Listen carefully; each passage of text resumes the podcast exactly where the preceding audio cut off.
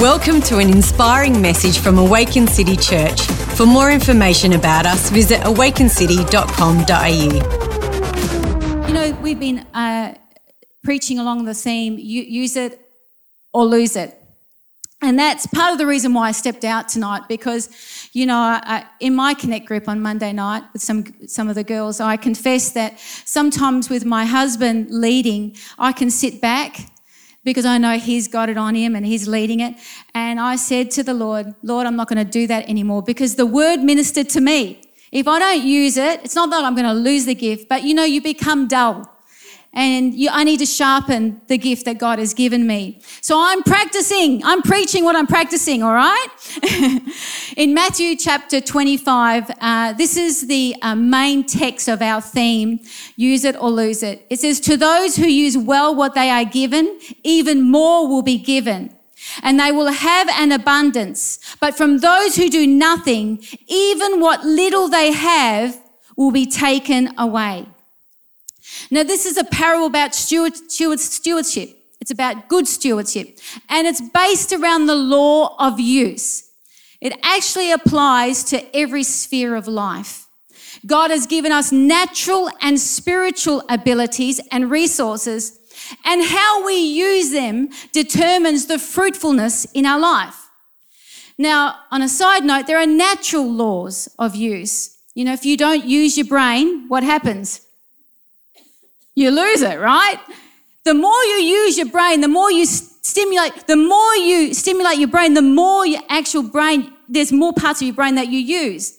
The same is with your muscles. I discovered that when I had six weeks of my leg in a brace, the difference between my legs was astonishing. One was muscly and the other one was like a little saggy thing. So I lost my muscle because I wasn't using it. And it's the same with your natural abilities, the law of use in the natural. You know, I used to be a dancer. I used to uh, be um, a dancer of Latin American and ballroom dancing, and, and I love dancing. But you know, you know, you lose it after a while when you don't use it. There's also spiritual laws of use. You reap what you sow. Whatever you sow, you shall reap. And another one is while the earth remains, there'll be seed, time, and harvest. These are spiritual laws. Another spiritual law of use is your faith. Faith is actually like a muscle. If you don't use it, you lose it. We are born again. When we are born again, we've all been given a measure of faith. Granted, it might be a, a, a size of a mustard seed, but everything starts as a seed. And even a mustard seed has the ability to grow into great faith. And that's where you and I, this is where we can come to if we'll exercise and use our faith. Now, Pastor Claude spoke this morning on how faith works. Tonight, I want to talk about how to use your faith. And how to not how to use your faith, how to use your faith in every season of life, even when you're going through the stuff, even when you're going through the fire. Now, inside each and every one of us are potential seeds of greatness. Did you know that? There's greatness on the inside of you. There's potential on the inside of you. And in Christ, we've also been given the power to overcome every obstacle and situation that actually hinders our progress. And Satan will do anything in his bag of tricks and power to prevent us from using your God given gifts. He'll do anything to stop you from living out your best life. And you know what? The old ones still work. Like the lies that he tells you, like you haven't got what it takes. That's one. Or who do you think you are? Or he's more powerful than God. Come on. And have you ever noticed when you step out in faith and decide to obey the call of God upon your life, you get pushback. And that's when, that's when some people shrink back. They go, Oh, I can't do this. Why am I getting attacked? You're not getting attacked. You're doing something good and he doesn't like it. But you know what? He's under your feet. Especially when potential seed is conceived with faith. You know, you and I, we have got seeds of greatness on the inside of us. We have a spiritual womb. If Pastor Claude's going to talk about sperma and sperm in the morning, I'm going to talk about seeds that are conceived in us. And when that sperma is conceived in your spirit man and it's mixed with faith, guess what? That's when a harvest is produced in your life. And what the enemy wants to do, he wants to stop that conception taking place. And if he can do anything in his power to do that, he will do that. 1 John 5 says, For whatever is born of God overcomes the world. And this is the victory that has overcome the world, our faith. Who is he who overcomes the world but he who believes that Jesus is the Son of God. You know, we call ourselves overcomers, but to be overcomers, we've got to have something to overcome. And often our battles start in the natural, but then they can become spiritual. And in both of these situations, the natural and the spiritual, God has provided us armament for us to wear as we deal with the spiritual battles in life. And it's the shield of faith. We've got faith to live this victorious life that Jesus Christ paid for in full, in advance for you. See, spiritual attacks are inevitable, inevitable, sorry, but spiritual failures are not. Your freedom was purchased at a great price and should never be lost without a fight. And you really don't know you've got faith until you're in a good fight. Have you noticed that? Because a faith that can't be tested is actually a faith that can't be trusted. And the Lord's been speaking to me about these times right now. And this is what he said to me. Lots of people are walking around not using their full spiritual armor that God tells us to use and tells us to take up and wear daily. In turn, they've become battle weary. They are limping along in life. God spoke to me in the early part of this year about that. Walking around spiritually wounded and weak in faith. Tonight, is about reminding you and I that you have what it takes. Come on, church. Is about you knowing what you have. We are in a spiritual battle, but God has not left us powerless or armorless. The main text tonight we're going to read from is from Ephesians chapter 6. See, you and I, we have been given everything we need to defeat the enemy and to overcome the situation and circumstances that we have found ourselves in or that we may eventually come into. And so Ephesians 6 tonight, it's a biblical meeting. Did you know that the word Ephesus is a biblical name and it's called desirable? How cool is that? Ephesians is called the Alps of the New Testament and the Grand Canyon of Scripture. I love the book of Ephesians. It's the overarching theme is a glorious church. The church of Ephesus was established by Paul and became the head of seven churches in Western Minor Asia. I'm telling you all, all, this because they went through the same stuff we went through and they were a glorious church. When Paul was writing to the Ephesians, he wasn't addressing correction here like he was doing with some other churches, like the book of Corinth. But this is what he was addressing. He was reminding them to stay strong and not forget that he is Lord, that he is mighty in battle, that he is the resource of our strength for us as we arm ourselves in spiritual battle, that he is mighty in God. Amen. And in verse 10, we're going to read from here, and it teaches us how to defend ourselves, but even more than that, how to overcome situations and go through the battle smelling good. Even when we feel cornered, we have the full armor on. And in verse 10, we start off like this. And before we do, let me pray. Father, I want to thank you for tonight. I want to thank you, Father, as we come around your word. We thank you, Lord, that you have given us everything we need, God, to walk this life victoriously. And Lord, my prayer tonight is that, Lord, that we would just not hear the word tonight, but that we would receive it, Lord, and that we would walk in it and we would live in it. We would act upon it. We would talk about it, Lord. We would experience your goodness in a way that we've never experienced before. That no matter what we're going through, Lord, that we will rise above the situation or we will go the situation. But either way, we will get over to the other side in Jesus' name.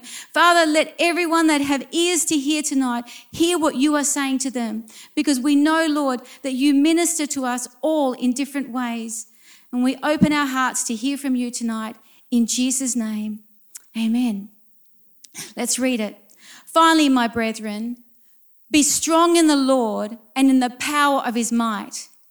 Put on the whole armor of God that you may, may be able to stand against the wiles of the devil. For we do not wrestle against flesh and blood but against principalities, against powers, against the rulers of darkness of this age, against spiritual hosts of wickedness in the heavenly places.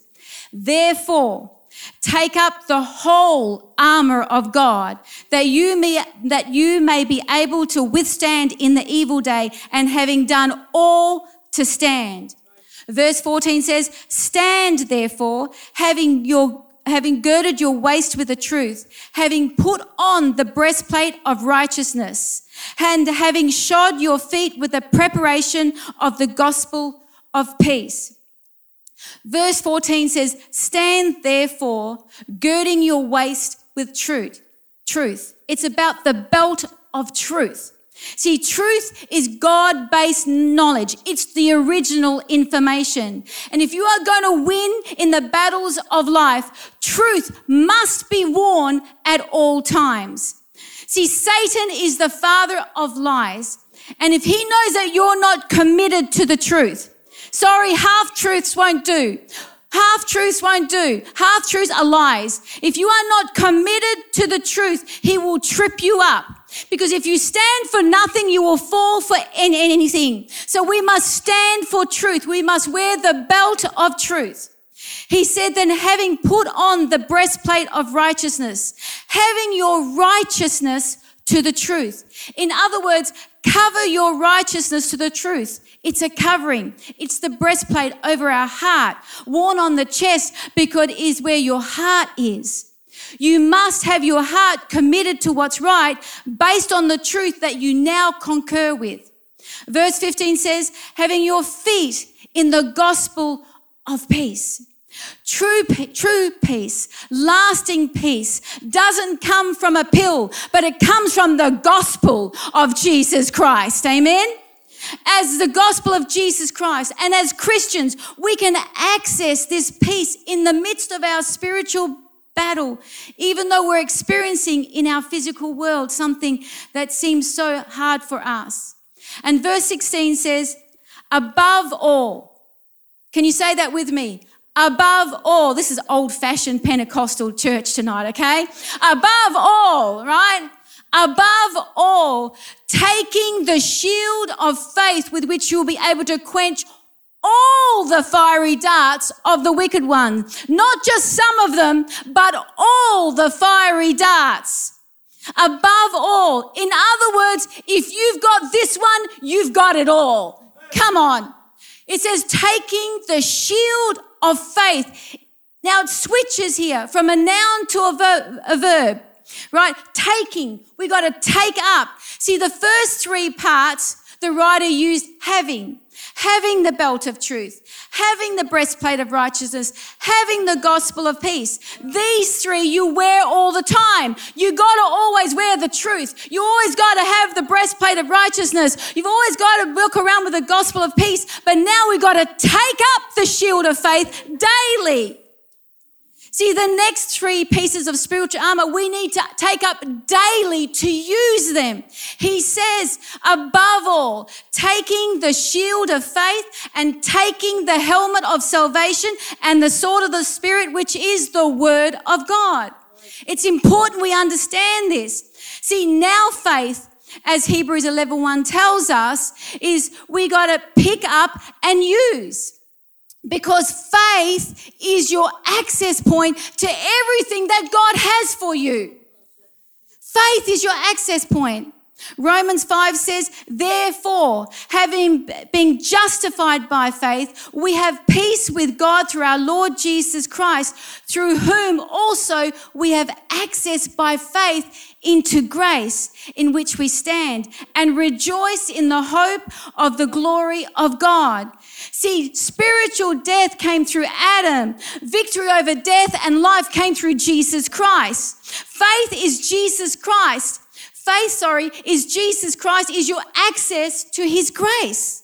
For we are saved by grace through faith. And grace is God's willingness to provide His power on our behalf. It is His power, it's His ability, it's His anointing. Isn't that awesome that we have access to this grace? It's His unmerited favor. Grace is where God has deposited everything He is going to do for you. I want us to get this, church, because this is the glorious church that He has died for and He has risen for and He's coming back for. Everything God is ever going to do for you, He has already done it. He can't do any more. We ask God to bless us. In actual fact, that can't be so because all the blessings God is going to do, He's already done it for us. Jesus hung on that cross, and when he hung on that cross, he says, It is finished.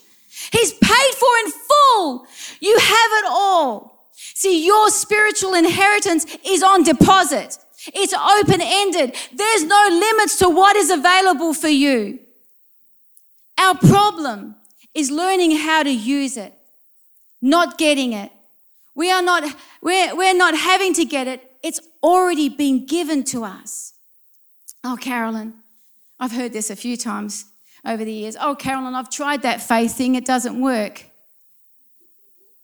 I've tried praying for that person, but that person ended up dying anyway. Come on. Come on. It's like saying I've gone to the gym a couple of times and I'm not built like Arnold Schwarzenegger. You know, you know, faith is responding to God's word regardless.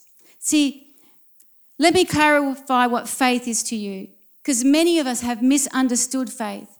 Many of us have misused faith. And yet, faith is so critical. The definition of faith is finding God's truth, then acting on it. You see, faith is a fact, but it's also an act. And there's a difference between believing in Him or actually believe Him. Believe Him like really believe Him.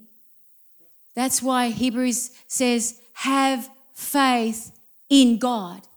Have faith in God. My last few minutes remaining, we're going to open up the altar shortly. I want to give you some handles to grab a hold on how you can use your faith. See, this is how faith withdraws from God's blessings. Grace has on deposit all of God's goodness on your behalf. Faith accesses the deposit. Works proves you're exhibiting faith. And number one, the first thing is you got to work your faith, serve from your faith. James says, faith without works is useless. Faith without works is useless. See, I loved what Claude said this morning. He said, that four letter word work, it's not a dirty word. It's actually what we're supposed to do. We don't work for our salvation, but there is an outworking of our salvation. Where there's an outworking because grace starts from the inside out. The problem we have today is that people have become spiritually lazy. We're walking around like stick men in the spiritual realm.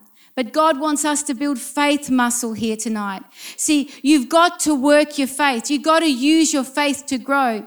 Finding God's truth and acting on it. You know, we've got to be declaring, as for me and my house, we will serve the Lord. There's an outworking of our salvation here. Faith works to them that worketh. Secondly, it says, take up the helmet of salvation. Now, this is, if I can say anything, this is the most important. You've got to protect your head at all times. That's what the helmet of salvation is. We got to take up that helmet of salvation every day. So, if anything for us today, the second point is to have the mind of faith.